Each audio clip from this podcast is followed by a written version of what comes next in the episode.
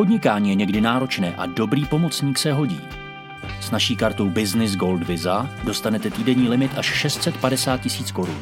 Dále pak nadstandardní cestovní pojištění a navíc pohodlnější cestování díky vstupům do letišních salonků lounge na celém světě. Pro vaše jednodušší podnikání. Samozřejmě. Raiffeisen Bank.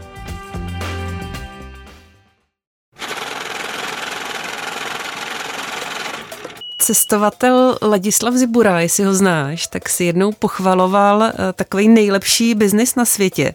Vyprávěl, že jeho kamarád si koupil párek poštovních holubů za nějakých 200 korun a normálně eh, je začal prodávat na svatby pro ty, pro ty novomanžele, jestli si to dobře pamatuju, tak uh, ta částka byla za 500 na jednoho. A po obřadu ty novomanžele je vypustili. Poštovní holuby se mu krásně vrátili zpátky a druhý den mohli prostě vyrazit zas, tak by mě zajímalo, jako docela kolik těch svadeb by dokázali obrazit, ale napadlo mě, jestli si taky někdy udělal takový nějaký pěkný obchod, že za takovou minimální uh, cenu si vlastně ne, dostal tak, takovou dobrou Tady těch holubů tam musí být marže tak 80%, že jo? Tak, takový, takový biznis ne, ne, nedělám.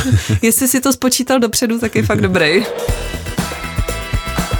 Seznam zprávy uvádí ve vatě Novinářka Markéta Bidrmanová a její hosté vás provedou světem investic a financí. Ve Vatě, vaše investiční KPZ. Dneska ve Vatě bychom si s Danielem Kladišem, investorem, Dane, ahoj. Ahoj. Eh, chtěli povídat o ceně a hodnotě, takže tenhle díl Vaty otevřu citátem od Warrena Buffetta. Cena je to, co zaplatíte a hodnota je to, co za to dostanete. On se podle něj řídil prakticky celý život. Eh, co si z toho můžeme vzít pro svoje vlastní investování? Jaký je vlastně rozdíl mezi tou cenou a hodnotou? Začíná ve Vatě. Ahoj, ještě jednou. Zdravím Ahoj, i všechny posluchače. Jednou, taky všechny. A eh, začnu trošku takovým ohlédnutím, protože za poslední dva, tři roky byli investoři tak trošku jako na horský dráze. Nejdřív je překvapil covid nastal, když to trochu přeženu, tak totální zmar. Eh, svět spadnul do recese, pak se to zase trošku obrátilo, když se svět trošku oklepal a centrální banky a taky vlády začaly spát do ekonomik eh, spoustu peněz, takže svět se otřepal, jenže začala růst inflace z logických důvodů Začalo zdražovat úplně všechno a pak do toho začala válka, která přinesla ještě další eh, negativní podnět, což byla energetická krize a s cenama akcí se děly prostě strašné věci, které si člověk pár let předtím vůbec nedokázal představit. Tak mě napadá, když chce investor tady s tím vším eh, držet eh, nějak kontakt nebo když chce držet prst na tepu doby, tak musí nějak měnit to svoje investování? No nemusí, nemusí. Zajímavé je, že s tím, jak se svět neustále mění a někdy šokově a skokově mění, tak vlastně to investování zůstává pořád stejné. Já ti to popíšu asi tak, že když za těch 30 let eh, svého investování jsem si všiml, že každých pár let se, se vynoří taková názorová vlna, která tvrdí, že ty staré osvědčené investiční postupy jsou už překonané, že jsou pro dinosaury a že teď je potřeba mít úplně jiný pohled na investování. Velice často jsou šířeny lidmi, kteří mají s investováním velice minimální zkušenosti a často taky se snaží eh, těmi takzvanými novými pohledy ospravedlnit investice do extrémně drahých akcí, ale vždycky to skončí stejně. Skončilo tak, tak, že přijde těžké vystřízlivění, že přijdou z pravidla ztráty v těch eh, vyhypovaných akcích a ti investoři se zase vrátí nohama na zem a vlastně si všichni uvědomí znovu a znovu a znovu, že to investování zůstává pořád stejné, protože ta jeho podstata, a to je vyměňovat něco za něco, zůstává pořád stejná. Vlastně investování je směna, kdy vyměňujeme peníze za, za nějaké aktivum a v podstatě logiku to má jenom tehdy, pokud ta hodnota toho aktiva je vyšší než ta cena a na tomto logickém přístupu k investování se nic nezmění ani do budoucna.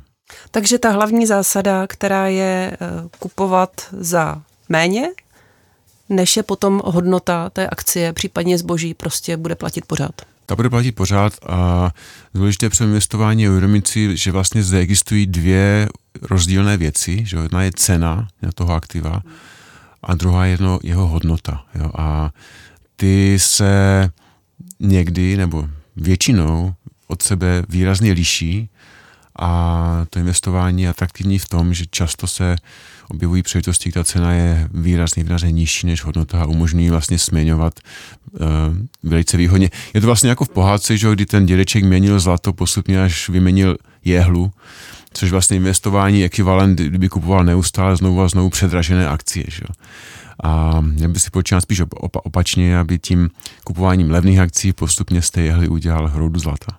Takže investor vlastně uh, celý svůj život čeká, až přijde ten vytoužený moment, kdy cena jeho uh, vytoužené akcie prostě klesne níž než její hodnota. Výrazně je, níž. Je to tak a nemusí jenom o akcie, že vlastně tento investiční pohled je aplikovatelný pro všechny typy aktiva, které produkují nějaké cash flow. To znamená nejen pro akcie, ale i také pro privátní společnosti, pro, pro, pro nemovitosti, že, pro dluhopisy, pozemky a podobně. Samozřejmě nedá se aplikovat pro aktiva, které žádné hodnot, žádnou, žádnou cash neprodukují, jako jsou třeba zlato nebo kryptoměny nebo já nevím, umělecké předměty a podobně. Pojďme začít nejdřív u té ceny, abychom si řekli ty základní věci. Každý ví, co je cena. Cena je prostě to, co je napsáno na cenovce, částka, která vyjadřuje, kolik co stojí. Ale otázka je, jak se ta cena vlastně utváří. Tu cenu určuje trh, bez trhu by vlastně cena neexistovala. Cenu určuje trh, pokud se bavíme o akcích, tak eh, ji samozřejmě určuje aktuální poptávka, nabídka prostě po té konkrétní akci ta, ten trh je relativně velice, trh akcí patří mezi velice uh, volné a je na nich velká konkurence, to znamená, že, to znamená, že v tom okamžiku uh, na tu cenu působí obrovská nabídka, obrovská poptávka. V krátkovém okamžiku velkou roli hrajou spíš psychologické uh, nálady investorů a požadavky na aktuální likviditu. Jo, takže to jsou věci, které tu cenu určují a z těch dvou kategorií cena hodnota, vlastně ta cena, to je to jednodušší, že to o ní není pochyb, stačí se podívat eh, do nějaké aplikace nebo na, na, na, na internet, eh, kolik ta cena je. Jak mluvíš o těch emocionálních faktorech, takže tím myslíš takový ten stádovitý efekt, jakože když něco kupuje hodně lidí, tak to strhne další? Stádovitý efekt nebo, nebo reakce prostě na aktuální události a zprávy, které se znají, zdají ten den nebo v tom okamžiku jako významné a různé prostě toky hotovostí do fondů a z fondů, prostě potřeby investorů reagovat na své likvidní potřeby a tak dále. Je tam spousta faktorů, které tu, tu uh, aktuální prostě cenu ovlivňují. No, ten základní mechanismus je prostě klasický jako v celé ekonomice, že když je převis poptávky, tak se ta cena zvyšuje. Naopak, když je převis nabídky, tak se ta, tak se ta cena snižuje. Napadlo mě, jestli někdy kupuješ taky akcie, o které je aktuálně velký zájem a tudíž jsou drahý. To asi, asi ano, ale mnohem lepší je kupovat akcie, o kterých nikdo nemluví a, a, a, a, a trh je podceňuje, než akcie, o kterých eh, všichni mluví a považují je všichni za to jediné, co, je, co, je, co má smysl. Hmm. Pak jsou právě pro mě spíš drahé. No, jak si teda najdu, kolik která akcie stojí právě teď, kolik stála včera, kolik před rokem? Tak je to je mo- spousta možností. Zajímavé je, že v, uh, už více než 20 let možná tím nejpopulárnějším uh, webem je Yahoo Finance, jo, který lidé používali už, používají už od 90. let a pořád to používá velká část uh, investorů. A samozřejmě kromě toho vzniklo spousta dalších aplikací, Stačí si na, na, na, najít uh, obchod aplikacemi a zadat si heslo třeba akcie nebo ceny akcí a každému se vynoří spousta aplikací, takže o tom samozřejmě to je velice jednoduché. Já, když si představíš třeba 20. leta minulého století, tak když někdo chtěl sledovat ceny akcí, tak musel jít do nějakého krámku obchodníka nebo makléřské firmy a tam seděl na lavici a díval se na tabuli, do které zaměstnanci zapisovali ceny akcí, jak jim chodili z dálnopisu. Že? Bylo to velice eh, těžkopádné a když se hodně obchodovalo, tak to mělo třeba i několik hodin spoždění. Že? Dneska, jsme, dneska jsme úplně někde jinde. Většina aplikací eh, umožňuje prostě okamžitou cenu. Eh, pozorovat. Jsme úplně někde jinde a tady je asi důležitý zmínit volatilitu cenu, protože ehm, prostě cena akcí se může velice rychle měnit. Vím, že Češi jsou teď z obchodu zvyklí na ledasco, když se podíváš na ceny pečiva, potravin a tak dál, tak před létem mi přišlo, že je škoda tisknout ty cenovky, ale u akcí je to úplně jiný level. Jak tady s tím prostě pracovat? Tak ceny akcí jsou poměrně výrazně volatilní. Volatilita je, udává míru pohybu ceny té akcie. A když se podíváme na běžnou akcí, tak ta během roku klidně se pohne ten rozdíl mezi minimální a maximální cenou za poslední rok klidně činí 40 a, a i více procent. To je úplně, úplně běžné. Když se podíváme třeba na některé české uh, populární akcie, tak třeba takový ČES, měl za poslední 12 měsíců minimální cenu 658 a maximální 1229, to znamená téměř dvojnásobek. Komerční banka 595 a 1012, jo, taky velká volatilita. A některé třeba ty populární zahraniční akcie, jako je třeba Meta, měly tu volatilitu ještě větší. Třeba Meta měla za poslední rok minimum 154 a maximum 384, což je víc než dvojnásobek.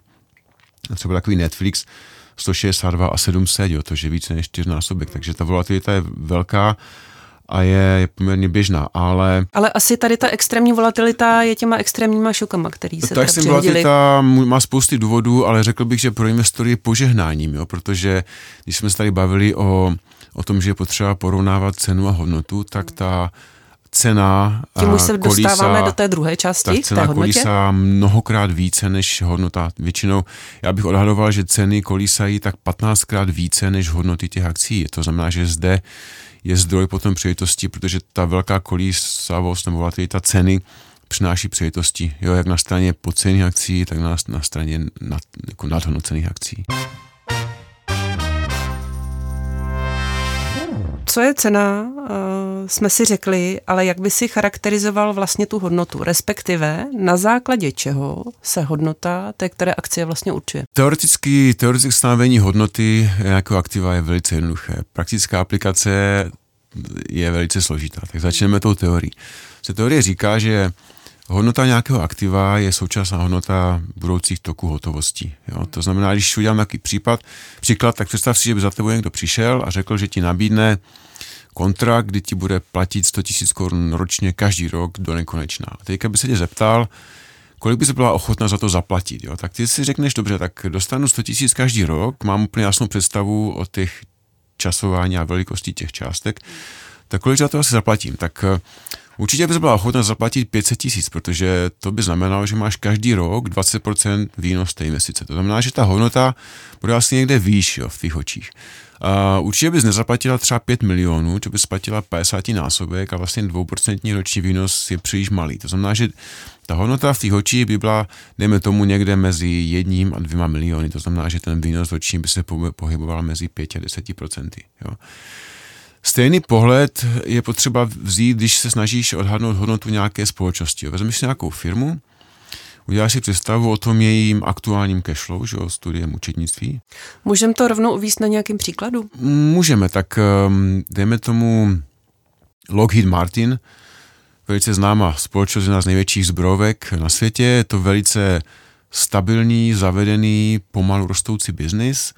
A když se podíváš na jeho účetnictví, tak zjistíš, že čisté cash flow, to znamená cash flow, které v té společnosti zůstane po té, co, co zaplatí nejenom všechny náklady, ale zaplatí také investice, které jsou potřebné k udržení chodu té, té společnosti v aktuální velikosti a podobě, tak sbory na konci roku zhruba 7 miliard dolarů. Jo? Teď si řekneš, kolik bys asi byla ochotná zaplatit za takový to gotovosti, který v průběhu času pomalu roste, roste, jdeme tomu 5% ročně. A Právě bychom se dostali k tomu, že si řekneš OK, tak dejme tomu 15 násobek. Jo. Takže se dostaneme na hodnotu společnosti něco přes 100 miliard dolarů.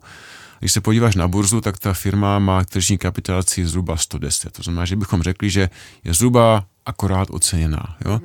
Samozřejmě, když eh, se podíváme do březnu 2020, kdy byl ten covidový krach na, na trzích, tak ta akcie měla tržní kapitalaci, jdeme tomu, 60 miliard. Mm a měla přibližně stejnou hodnotu jako dneska. To znamená, že bylo možné ji kupovat za 60% její hodnoty, jo, což bylo velice atraktivní.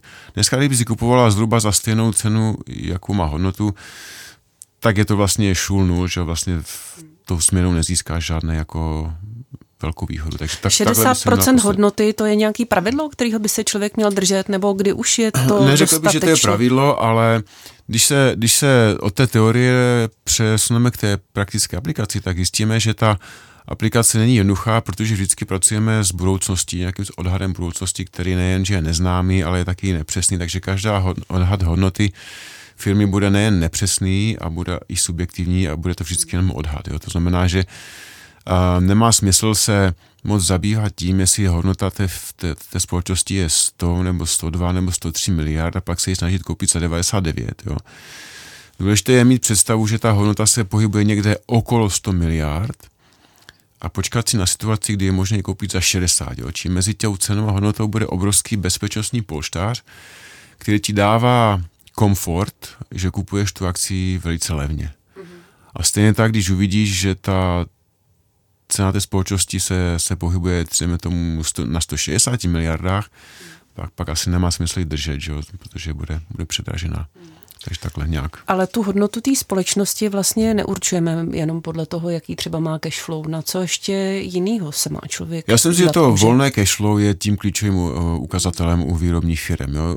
To trošku jinou kategorii tvoří finanční společnosti, jako jsou banky a pojišťovny, kde takovým klíčovým ukazatelem je vlastní mění té společnosti a výnos vlastního mění, které dosahuje ale u těch eh, nefinančních společností je to čisté cashflow tím eh, v podstatě nejdůležitějším faktorem, protože tebe tak ani nezajímá zisk, jo, protože máš společnosti, které dosáhnou miliardu dolarů zisku, ale potřebují 900 milionů investovat do toho biznesu znovu, aby příští rok vydělali zase tu miliardu. A potom vlastně ten, to, co ti zůstává jako akcionáři, je jenom 100 milionů.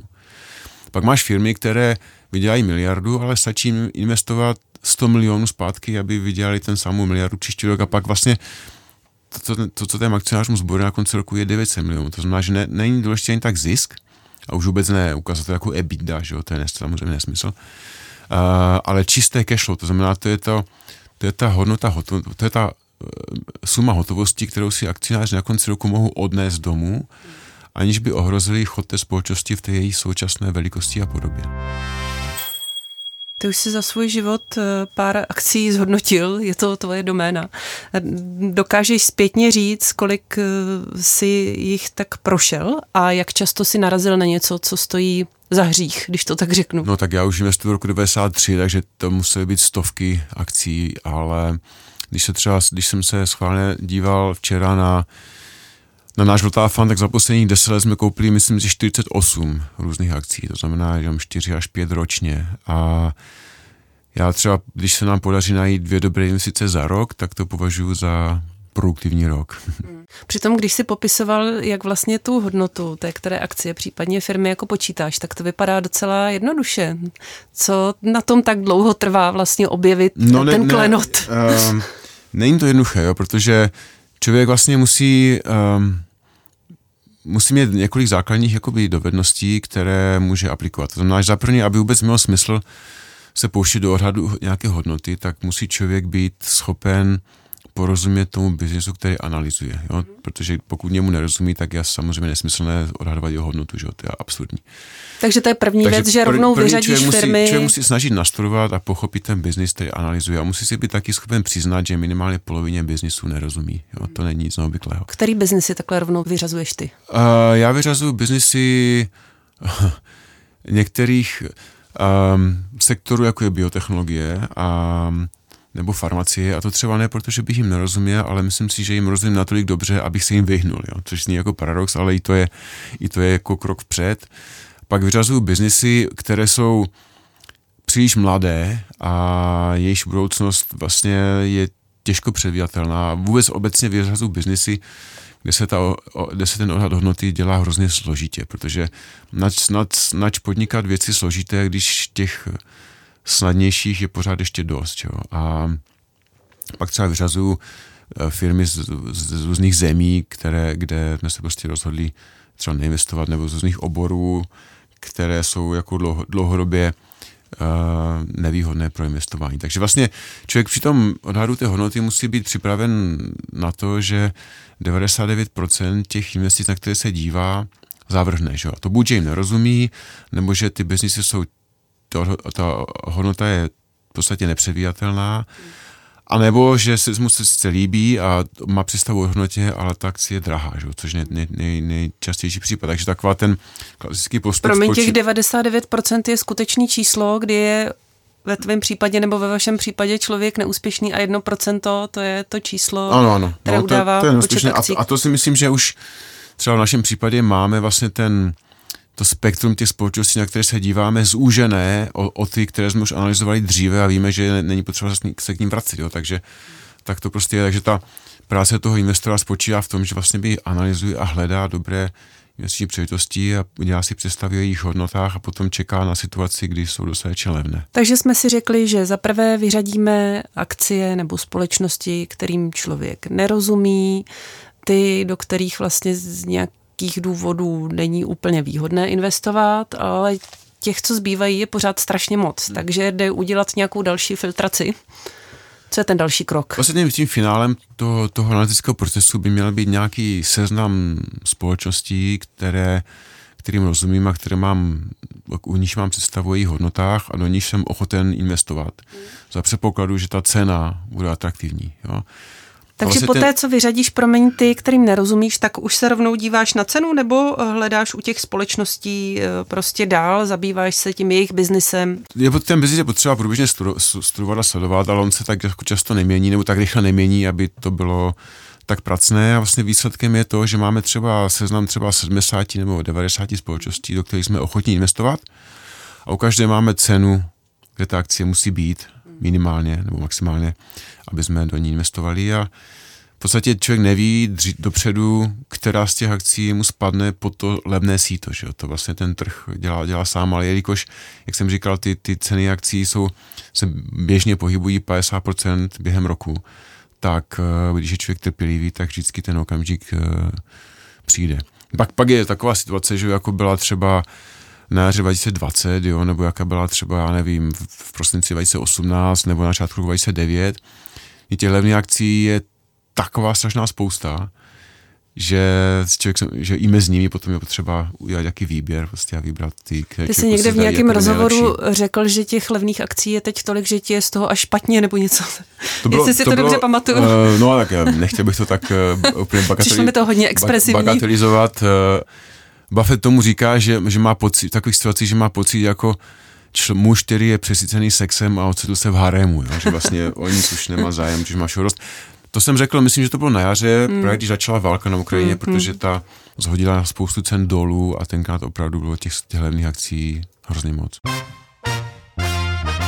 Ty jsi mi hrozně rychle přeskočil vlastně od toho vyřazení těch akcí, o který nemáš zájem rovnou k té ceně, ale neříkej mi, že mezi tím fakt není mezistupeň poměrně široký, který obsahuje tu nejtěžší práci a to je analýza těch společností. Tak by mě o tom zajímalo něco víc.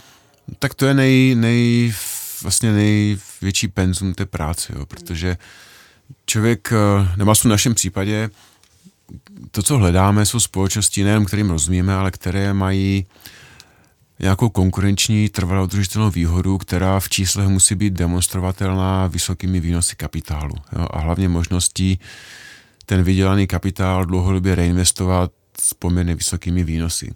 Hledáme společnosti, které mají management, který tu společnost řídí ve prospěch akcionářů, což není zdaleka automatické. A to je prostě, to je, to je prostě ono. Jo? A pak si o nich snažíme udělat představu o tom, jakou mají hodnotu. A to je vlastně proces, který bě, běží furt znovu a znovu a znovu.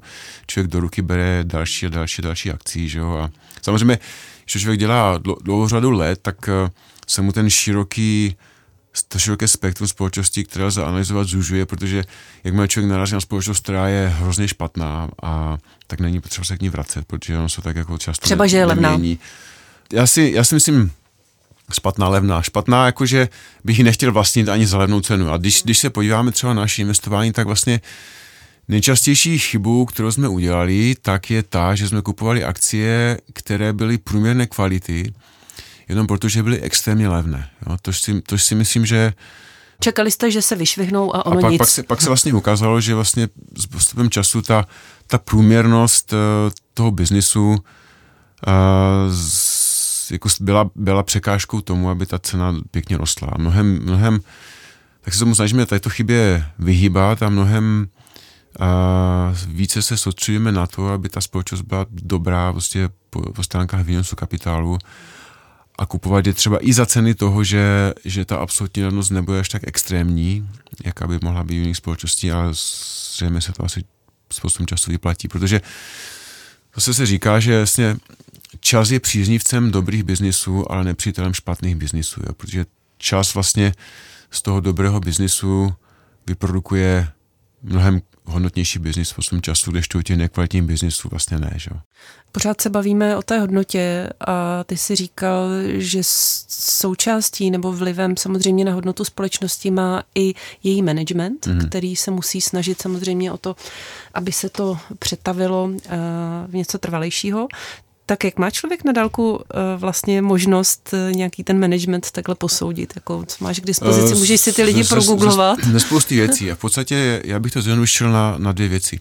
Management každé firmy má vlastně dva základní úkoly. Tím prvním je řídit ten biznis, jo, což je to, co každý chápe, ale pak má ještě druhý, možná ještě důležitější úkol a to je alokovat efektivně ty vydělané peníze. Jo, protože když si vezmeš že takový typický management nebo CEO nějaké firmy je v čele té firmy, dejme tomu, 5 až 7 let, tak on vlastně rozhoduje o tom, jak se alokuje kapitál, který se klidně může za tu dobu rovnat tržní hodnotě celé té firmy dneska. Jo? A to vlastně, jestli ho vymr, vymrhá nebo promrhá na předražené akvizice, nebo na nesmyslné expanze, nebo na uh, předražené odkupy vlastních akcí a tak dále, může zdevastovat tu hodnotu, kterou se snaží tvořit tím, že ten biznis dělá. Že? A naopak eh, management, který tady ty peníze alokuje efektivně, tak eh, vlastně tu hodnotu, kterou vydělá tím samotným biznisem ještě, ještě znásobí.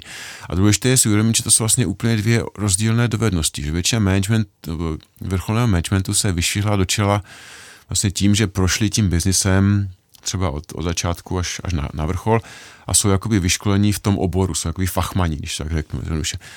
Ale to reinvestování do kapitálu je úplně jiná dovednost a ne, ne, ne každý z těch managementů ji, ji jako zvládá. Jasně, no. máš k tomu vztah jak ke svýmu dítěti. Pro investory, a pro, pro investory, kteří jsou dlouhodobí, tak právě reinvestování toho kapitálu efektivním způsobem má rozhodující dopad na hodnotu té společnosti. Ještě k tomu jádru těch biznisů, protože předpokládám, že málo kdy člověk najde nějakou firmu, která přijde s něčím úplně novým, najde nějakou brutální díru na trhu.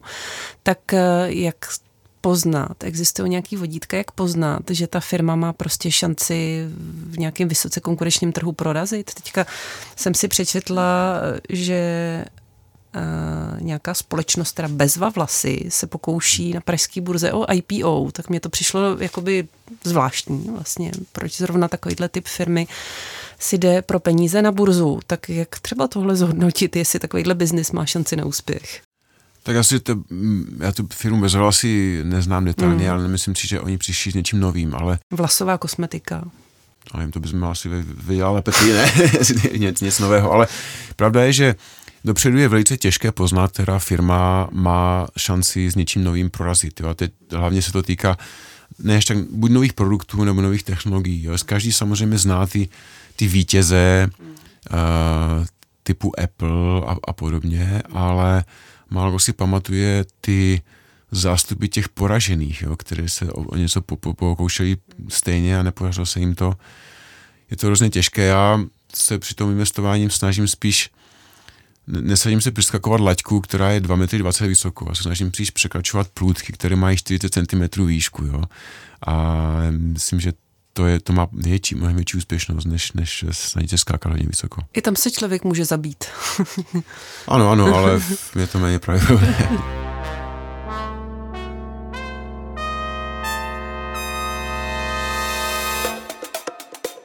Když bychom to, co jsme si tady řekli, měli nějak schrnout pro člověka, který zvažuje, že si nakoupí nějaké své první akcie, tak jaký doporučení bys mu takhle na závěr vaty udělil?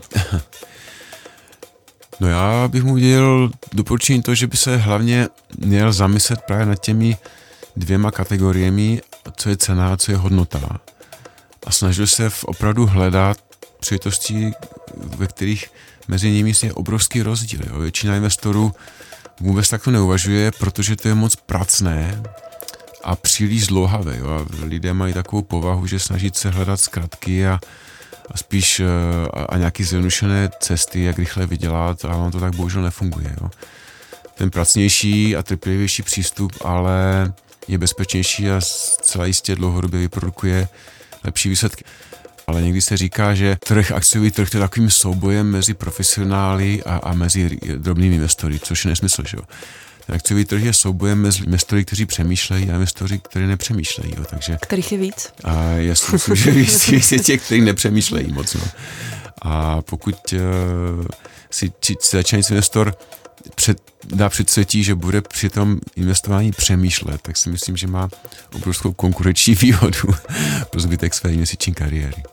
Přemýšlejte. Vzkazuje Dan Gladiš. Dané, moc díky. Já taky děkuji. A pro vás všechny, kteří nás posloucháte pravidelně, ještě připomenu, že kdybyste se chtěli na cokoliv zeptat, tak je tady pro vás náš e-mail audiozavináč.cz. Napsat nám můžete třeba i na Twitteru, hashtag ve vatě, nebo zkuste klidně i přes Instagram a díky moc za to, že sdílíte fotky, jak posloucháte eh, náš podcast a za to, že nám posíláte svůj feedback. Mějte se hezky, poslouchejte na Apple Podcast, Google Podcast, na Spotify nebo na podcasty.cz a samozřejmě u nás na webu Seznam zprávy. Ahoj. Ahoj.